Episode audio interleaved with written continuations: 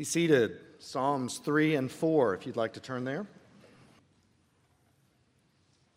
This is the perfect, inerrant, infallible word of God. It is for our good. Let's give it our attention. Psalm 3. O Lord, how many are my foes? Many are rising against me. Many are. There is salvation for him in God.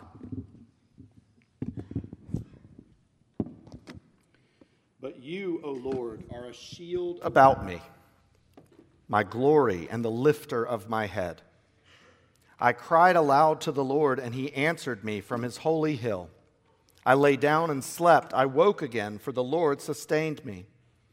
I will not be afraid of many thousands of people who have set themselves against me all around. Arise, O Lord, save me, O my God, for you strike all my enemies on the cheek. You break the teeth of the wicked. Salvation belongs to the Lord. Your blessing be on your people. And Psalm 4. Answer me when I call, O God of my righteousness. You've given me relief when I was in distress. Be gracious to me and hear my prayer. O men, how long shall my honor be turned into shame? How long will you love vain words and seek after lies? But know that the Lord has set apart the godly for himself. The Lord hears when I call to him. Be angry and do not sin. Ponder in your own hearts and on your beds and be silent. Offer right sacrifices and put your trust in the Lord. There are many who say, Who will show us some good? Lift up the light of your face upon us, O Lord. You have put more joy in my heart than they have when their grain and wine abound. In peace I will both lie down and sleep, for you alone, O Lord, make me dwell in safety.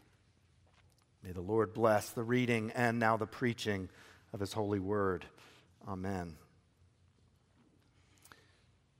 You woke up on time, rested, and refreshed.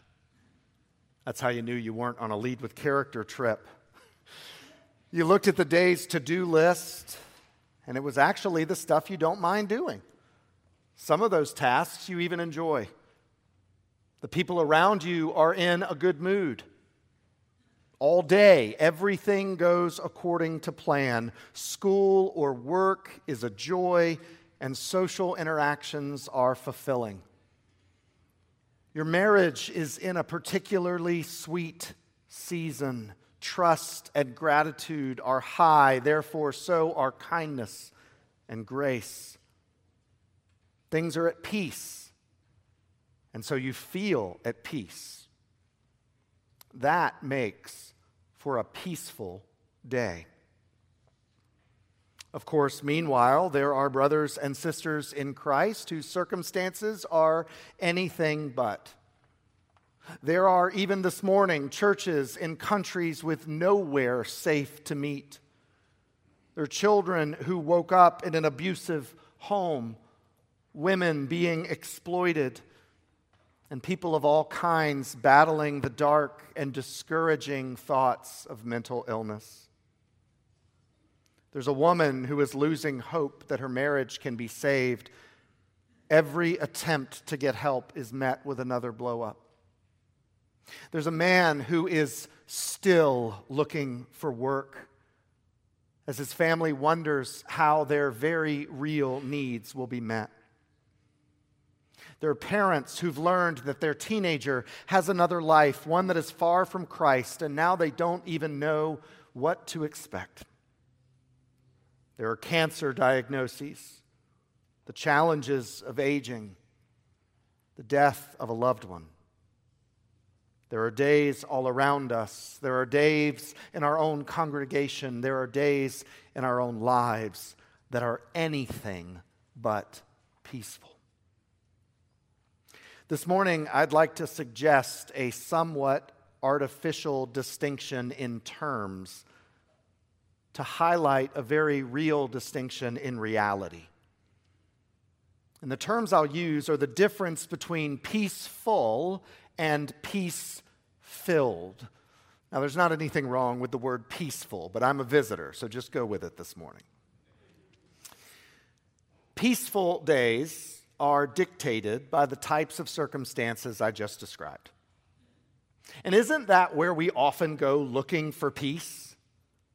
Even though we know we can't make a peaceful day because we can't control our circumstances, it doesn't stop us from trying. We make relaxing plans, we outsource our responsibilities. And sometimes our efforts at peaceful will work. Sometimes they won't. The problem with circumstances as a source of peace is that circumstances are beyond our control. So, where will we turn instead? I've brought us to the Psalms this morning. The theme of the whole Psalter is the blessedness of life with God. And so it's no surprise that as that vision unfolds, peace becomes a dominant theme throughout the Psalms. The godly long for and have confidence in a future time when sin and the curse are no more, and peaceful is the order of the day. Come, Lord Jesus. But in this life, in the days that are before us now, the target, I would suggest this morning, is not actually peaceful, but peace filled. Psalms 1 and 2, as I'm sure you know, form an introduction to the Psalter. Taken together, there are two entrance gates through which we pass through into the Psalms. The next psalm, Psalm 3, is the first of five psalms that relate to times of trouble. No sooner do we enter into the path of following God in the life of blessedness than do we encounter trouble. The way of the righteous will not be one of peaceful circumstances. Psalms 3 lament is both expected and a notable contrast from Psalm 2. In Psalm 2, remember, God's king was anointed and established on the throne. God laughed at the efforts of the wicked to cast off their king. But here in Psalm 3, it begins with King David in danger. Many foes are rising against him, and it appears they have at least a chance of success.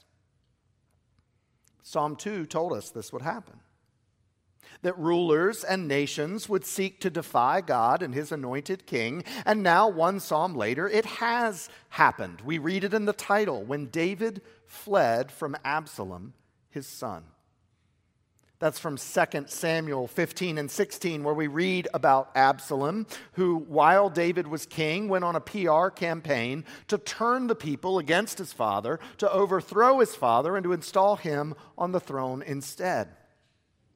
And David was caught off guard by this betrayal. And so all he could do was gather up the few supporters that he still had and flee Jerusalem. And you can imagine David looking back over his shoulder as he's leaving the city of his own kingdom. And he says, Oh Lord, how many are my foes? He's not being dramatic or allegorical, he's counting. Aren't there days where you find yourself counting your foes? Psalm 4 also begins like a lament, but with more domestic concerns rather than the military imagery of Psalm 3. The people are saying, this is Psalm 4, verse 6, who will show us some good? And we get clarity in verse 7. The good they seek is grain and wine. What's happening here is that drought has led to famine. Israel didn't have a lot of extra water, and rain and dew made the difference between times of plenty and times of want. And in these ancient monarchies, it was the king who was responsible. They knew the king couldn't bring the rain, but he was responsible for praying for the rain and for leading the people to pray for the rain and for really doing whatever it took to appease the god or gods responsible for bringing the rain. A crisis at the farm would result in a crisis at the palace. People would lose confidence in their king and doubt his favor with God. They reason that if God doesn't answer the king's prayer for rain, something is wrong with the king. And maybe they need a better king. The threat to David in Psalm 4 is not a mutinous son and military. It's verse 2 his honoring being turned to shame, the people loving vain words and seeking after lies. David, we can't follow you anymore. If God isn't listening to you, if we don't have rain and crops, we can't follow you. But of course, in this drought and famine, we find that they're not just slandering David and longing for a better king they're also slandering God and looking for a more effective deity. If Yahweh can't give them the peaceful days that they seek, maybe another deity can. We know what happens when you try to take matters into your own hands. They think that it will bring peace, but we would never try anything so foolish, right? This morning, I'd like for us to look at how David approaches these kinds of situations. And I say kinds because Psalm 3 and Psalm 4 are two different events, two different types of externally difficult circumstances, and yet he approaches them in the same way. And I think this could be very helpful to us when we're in times of difficult circumstances. First, he moves not inward I'll take control of this myself, or outward, let me blame others around me. No, David moves upward. Peace starts vertically. Peace starts vertically. The audience of verse 1 is God. Answer me when I call, O God of my righteousness. David will have some things to say to the people. He's their king. He needs to call them back to faithfulness. But before he would ever dare approach them in correction, he turns first to God. And he begins by remembering God's own faithfulness. Verse 1 continues You have given me relief when I was in distress. The memory of God's past faithfulness is rich fuel for hope in what God will do. I would encourage you to keep some sort of, of record, even if you're not a, a journaler, keep some written record of your prayers and of the faithfulness of God in answering them, of your difficulties and trials and in the faithfulness of God in answering them, because every now and then you will need to go back to those lists to be reminded. The memory of God's faithfulness is rich fuel for hope in what He will do. The title David uses here, O God of my righteousness, is an interesting one. It's not used anywhere else in Scripture. And of course, here it's perfectly placed because the people are thinking about Yahweh as if he's like them, as if he's like the false gods. They are thinking about what they would do if they were God. I know we've never done such a thing in our circumstances. Well, if I were in charge, here's what would happen. But these people were thinking such things. They would send rain based on who pleased them. They would send rain based on who they thought needed it. They would provide for the people if they were pleased enough with what the people had done. And so that's how the people are evaluating David. Obviously, God is not pleased with you. You haven't done enough. You need to do more to get better circumstances. But Yahweh is not fickle, He is righteous. He will do in all relationships what is right. He will keep his covenant. In fact, David proclaims that Yahweh is his righteousness. We sometimes want peaceful days as an exchange for our own obedience. But real peace comes from relying fully on the obedience of another God, my righteousness. Now there's peace. What strengthened David, the awareness of God's redeeming love for him, can do the same for us because, dear ones, God has filled you with his righteousness. And oh, what peace can be ours. Now, that doesn't mean David's day feels peaceful. We read the psalm. His day feels dangerous. He feels distress. And even more, he feels like his prayers are bouncing off the ceiling. And despite all this, he implores God to hear and answer him. Real peace starts vertically. When his circumstances lack peace, he turns upward to the God of all peace. I found it helpful that another teacher describes David's appeals as being both honest and balanced. They're honest because David tells it like it is. You know, an advantage of bringing our prayers before God in difficult circumstances is that God knows the situation perfectly anyway. So we don't need to pretend like we do with one another. Other people ask us how we're doing, and we say, fine, in the greatest bit of acting that we'll ever do. We try to keep up appearances. We pretend that we're less affected by our circumstances than we are. With God, David just tells the truth. This is really hard, and I hate this. He tells the truth about how his circumstances are affecting him. He is troubled. David's appeals are also balanced because he asks God for relief, not based on his own perfection, but on God's. Yes, in both cases, David is the victim of injustice, even painful betrayal.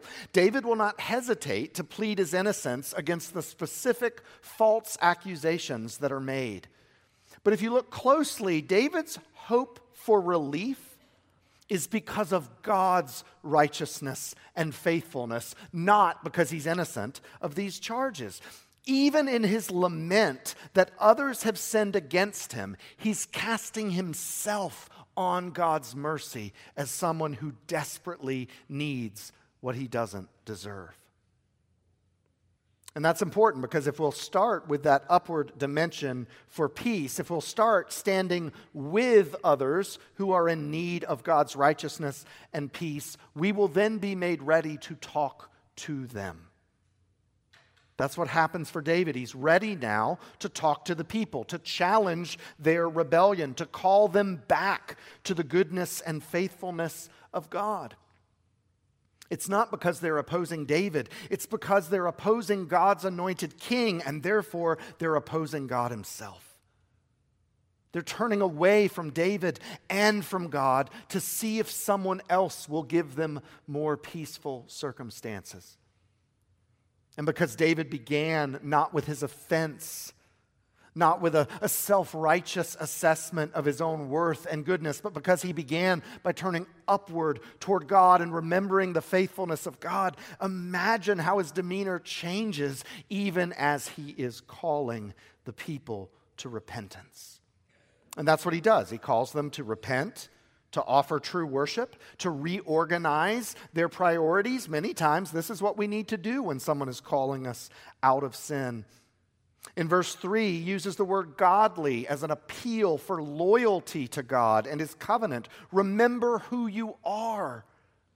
That you have abandoned God should make you afraid. Verse 4 is be angry. That's a word that's more related to trembling than to being mad. They should, they should tremble. They should be frustrated with themselves that on account of their circumstances, they're walking away from God rather than toward them.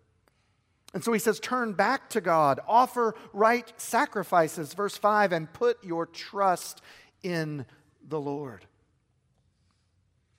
They need to stop looking for peace in grain and wine when real peace can be found in the light of God's face upon them.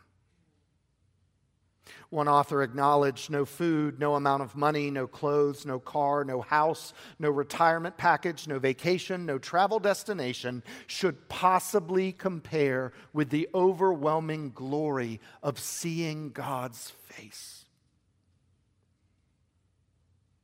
And if you struggle to believe that this morning, if you think to yourself, yeah, maybe if my circumstances were okay, God would look more glorious than those bonuses. But I, but I am down in a pit. I cannot count my foes. I need my circumstances to change, and then I can see the beauty of God's face. Dear one, I tell you, it will never work.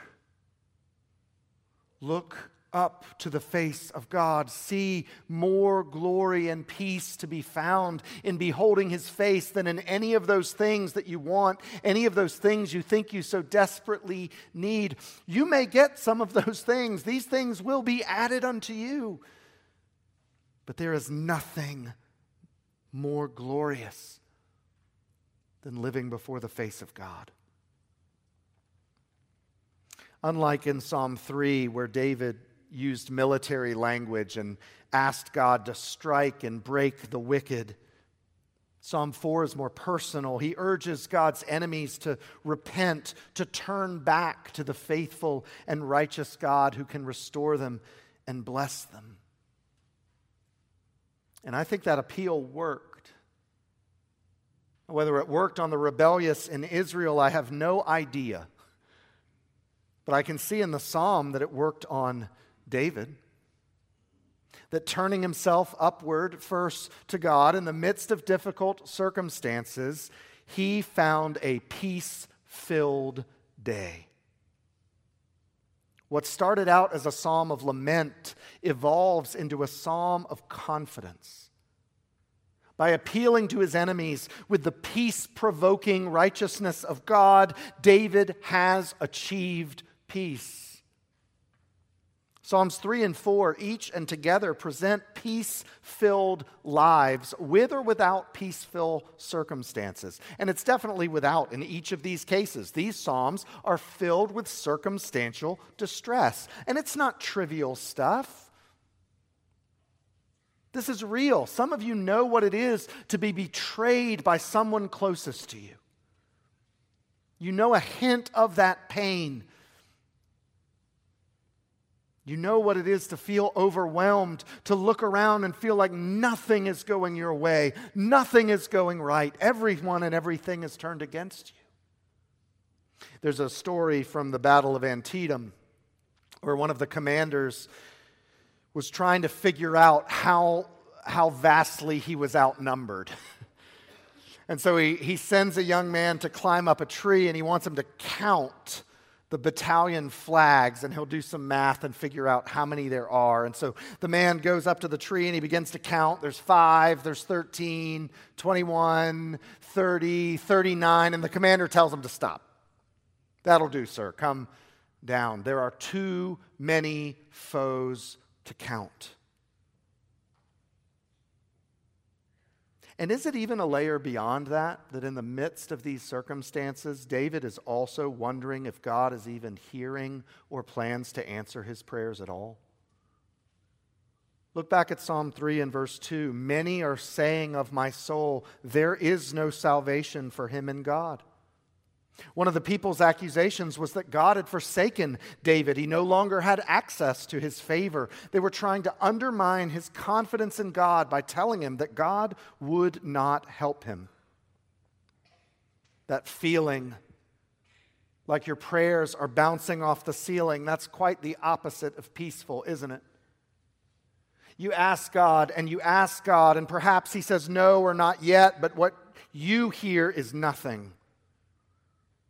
I remember C.S. Lewis describing praying for his wife to be healed from cancer as knocking on the doors of heaven until his knuckles were bloody and raw, only to find it double bolted. How does it feel when it seems as though God isn't listening? After all, David is not completely innocent. Maybe in his sin with Bathsheba and Uriah, he had forever separated himself. Does your sin make you feel that way sometimes? It does, doesn't it? It speaks to us. That, that guilt and that shame says to us, You will never enjoy the favor of God again as the accusations come in from David's enemy and from his own family, can't you see him wondering the same? But when he approaches God in humble appeal and faith, he even feels different. In the psalm, his circumstances don't change, but his day does. Peace filled does not require peace full. For real peace rests in the finished work of Christ. One of the reformers observed that after David here humbled himself before God, he took courage and being well assured of having obtained forgiveness, he was fully persuaded that God is on his side. Let me ask which to you is a more trustworthy marker that God is on your side? Is it that your circumstances would turn more favorably, or is it that the righteousness of Christ would make you holy on the day of his coming? Children, I want you to know that you cannot sin so little that God will listen to your prayers. God, I had a good week, so you'll hear me this week. And children, you cannot sin so much that God will stop listening to your prayers.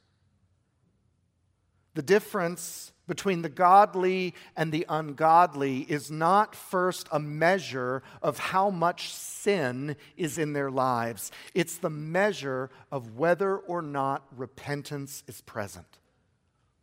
None of us is perfectly innocent. David was not perfectly innocent, but through repentance, he knew he was perfectly accepted before God in Christ. And real peace rests in that finished work. Finally, real peace is everlasting, by which I mean it lasts all day, every day. The distressing circumstances in Psalms 3 and 4 are and represent different types of hardship. They're the kinds of anti peaceful circumstances that upend our sense of well being. But David's experience of them, the real peace he possesses, is the same. Because real peace is everlasting. Psalm 3, verse 5 I lay down and slept. I woke again, for the Lord sustained me. Psalm 4, verse 8 In peace I will both lie down and sleep. For you alone, O Lord, make me dwell in safety. I imagine it's the same here as it is in Atlanta, that in our congregation we find ourselves regularly praying for sleep.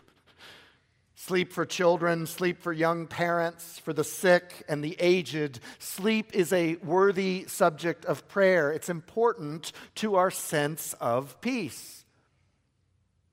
Sleep is also a picture of peace. The ability to sleep well is a strong indicator of the presence of peace. That's why David uses it in both Psalms. Can you sleep when you're worried? When you're anxious about those circumstances and, and wrestling with how you'll take them into your own hands and change them, do you sleep well? You don't. You've had those nights lying awake in bed, unable to sleep because your anxious mind won't allow it. And yet, somehow, David, even in these circumstances, says he can sleep. He speaks at peace at both ends of the day. Psalm 3 is often called a morning prayer because David is speaking after he woke again, sustained overnight by the Lord despite real danger. And Psalm 4 is described as an evening psalm where David is pre sleep. I will lie down and sleep. And the combination, said another pastor, is beautiful evidence that David rests in God's promises. The whole day is an opportunity for peace when your peace is everlasting.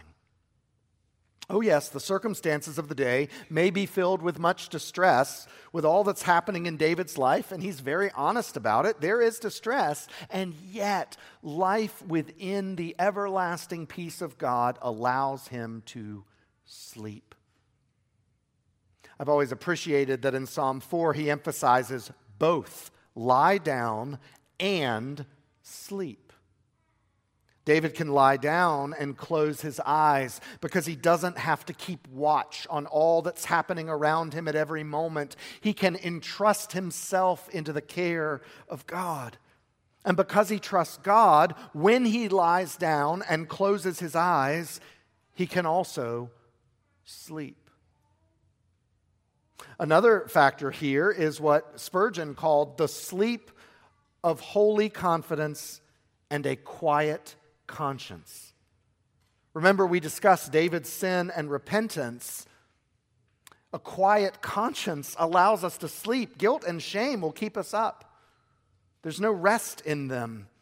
Many today stay up late, and I know there's lots of reasons, but for some, it's because they hate the thoughts that come to them in the quiet moments where they're trying for sleep.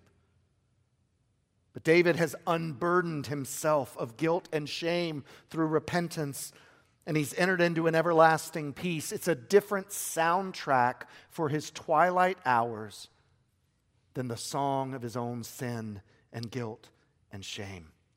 His circumstances are distress full, but not distressing. His day is not peaceful, but it is peace filled. And so he goes to sleep, handing over all his concerns to a faithful God. He sleeps. And then he wakes up, trusting God with the day that is before him as well.